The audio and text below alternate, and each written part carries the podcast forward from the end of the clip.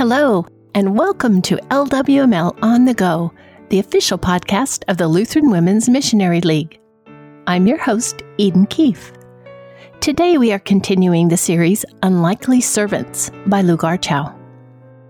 These thematic studies were written to encourage women to dedicate their lives and work to the Lord, in spite of their own shortcomings. The biblical women chosen all have chinks in their armor. All have been handicapped by something in their lives which might seem to make them unworthy to serve a holy God. However, these women, loved and forgiven, were chosen by the Lord to fulfill a specific purpose for Him. This is the devotion, Esther. It's based on accounts from the book of Esther. I am too young, and besides that, who would listen to someone from a minority? One of the most fascinating stories in the entire Bible is the story of Esther, the young Jewish girl caught up in a squabble between a powerful king and his queen. The story of Queen Esther shows how God places people into history and then uses them to fulfill his purposes. The story of Esther has its beginnings at the time of Xerxes, a powerful Persian king whose rule followed that of Darius, the Persian king identified with the prophet Daniel. It was customary for kings in those days to hold banquets, which lasted many days.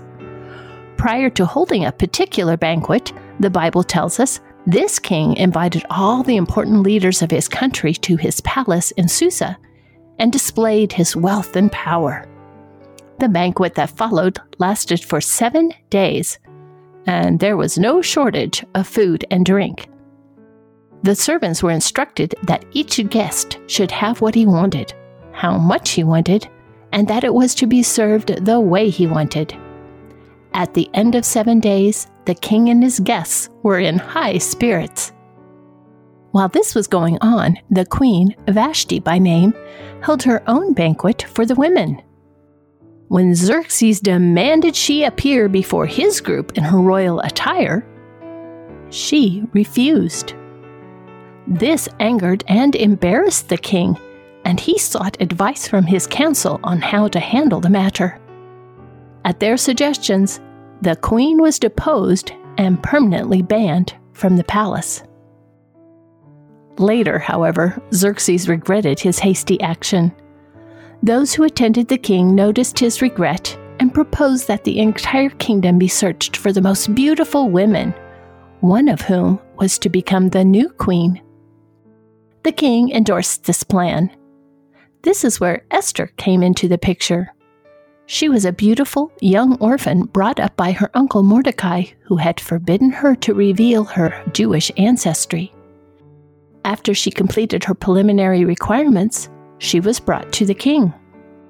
The Bible tells us Now the king was attracted to Esther more than to any of the other women, and she won his favor and approval more than any of the other virgins. So he set a royal crown on her head and made her queen instead of Vashti. Esther 2:17. Among the leaders in the king's court was a proud man named Haman he was enraged by Mordecai's refusal to bow down and pay him homage. Haman was so angered by this action that he sought to kill not only Mordecai, but all the Jews throughout the kingdom. This action distressed Mordecai so much that he sought the help of his niece, Queen Esther. He asked her to intervene. Esther was fully aware that seeking an unasked audience with the king could cost her her life. She told her uncle just that. In Mordecai's mind, however, the problem was so serious that he asked Esther to put aside all her personal concerns and put the welfare of her Jewish people ahead of any danger that might befall her. He reminded her of the dire consequences, the annihilation of an entire race, if she refused to take action. And then he followed with the words and who knows but that you have come to royal position for such a time as this? With the help of prayer and fasting, not only by herself and her court, but the entire Jewish community of Susa, Esther gathered the courage to seek an audience with the king. In dramatic fashion, Haman's plot was revealed, and the Jewish community was saved from sure and complete destruction. This through the efforts of a young queen, a member of a minority group within the country where she was living. Mordecai's words to Esther, and who knows but that you have come to royal position for such a time as this, have implications for us today. No longer is America a church society. Church people are now in the minority. Polls within our country suggest that Americans are religious, many believe in a supreme being, but at the same time, many refuse to become members of the church. We Christians have a royal position, a position given to us by a good and gracious God who loves us with an everlasting love we know that God wants us to live in a way that would draw others to Him. And we know that He has placed us where we are. So, what are we to do, those of us in the minority who seek the Word of God within the four walls of our churches?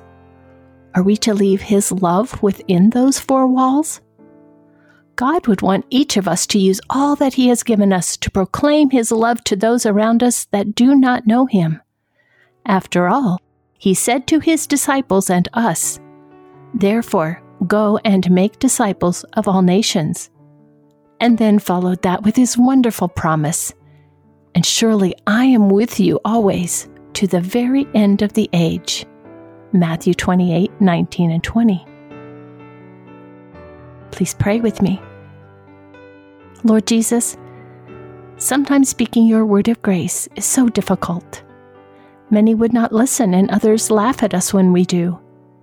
Give us the power to be bold in our proclamation of you. We ask that, by the Holy Spirit's power, you would enable us to be faithful Christians, living the kind of life that would draw others to you. In your name we pray. Amen. This has been the devotion Esther from the series Unlikely Servants Thank you so much for listening to this episode of LWML on the Go. If you'd like to read any of our devotions or check out more of our resources, please visit us online at lwml.org.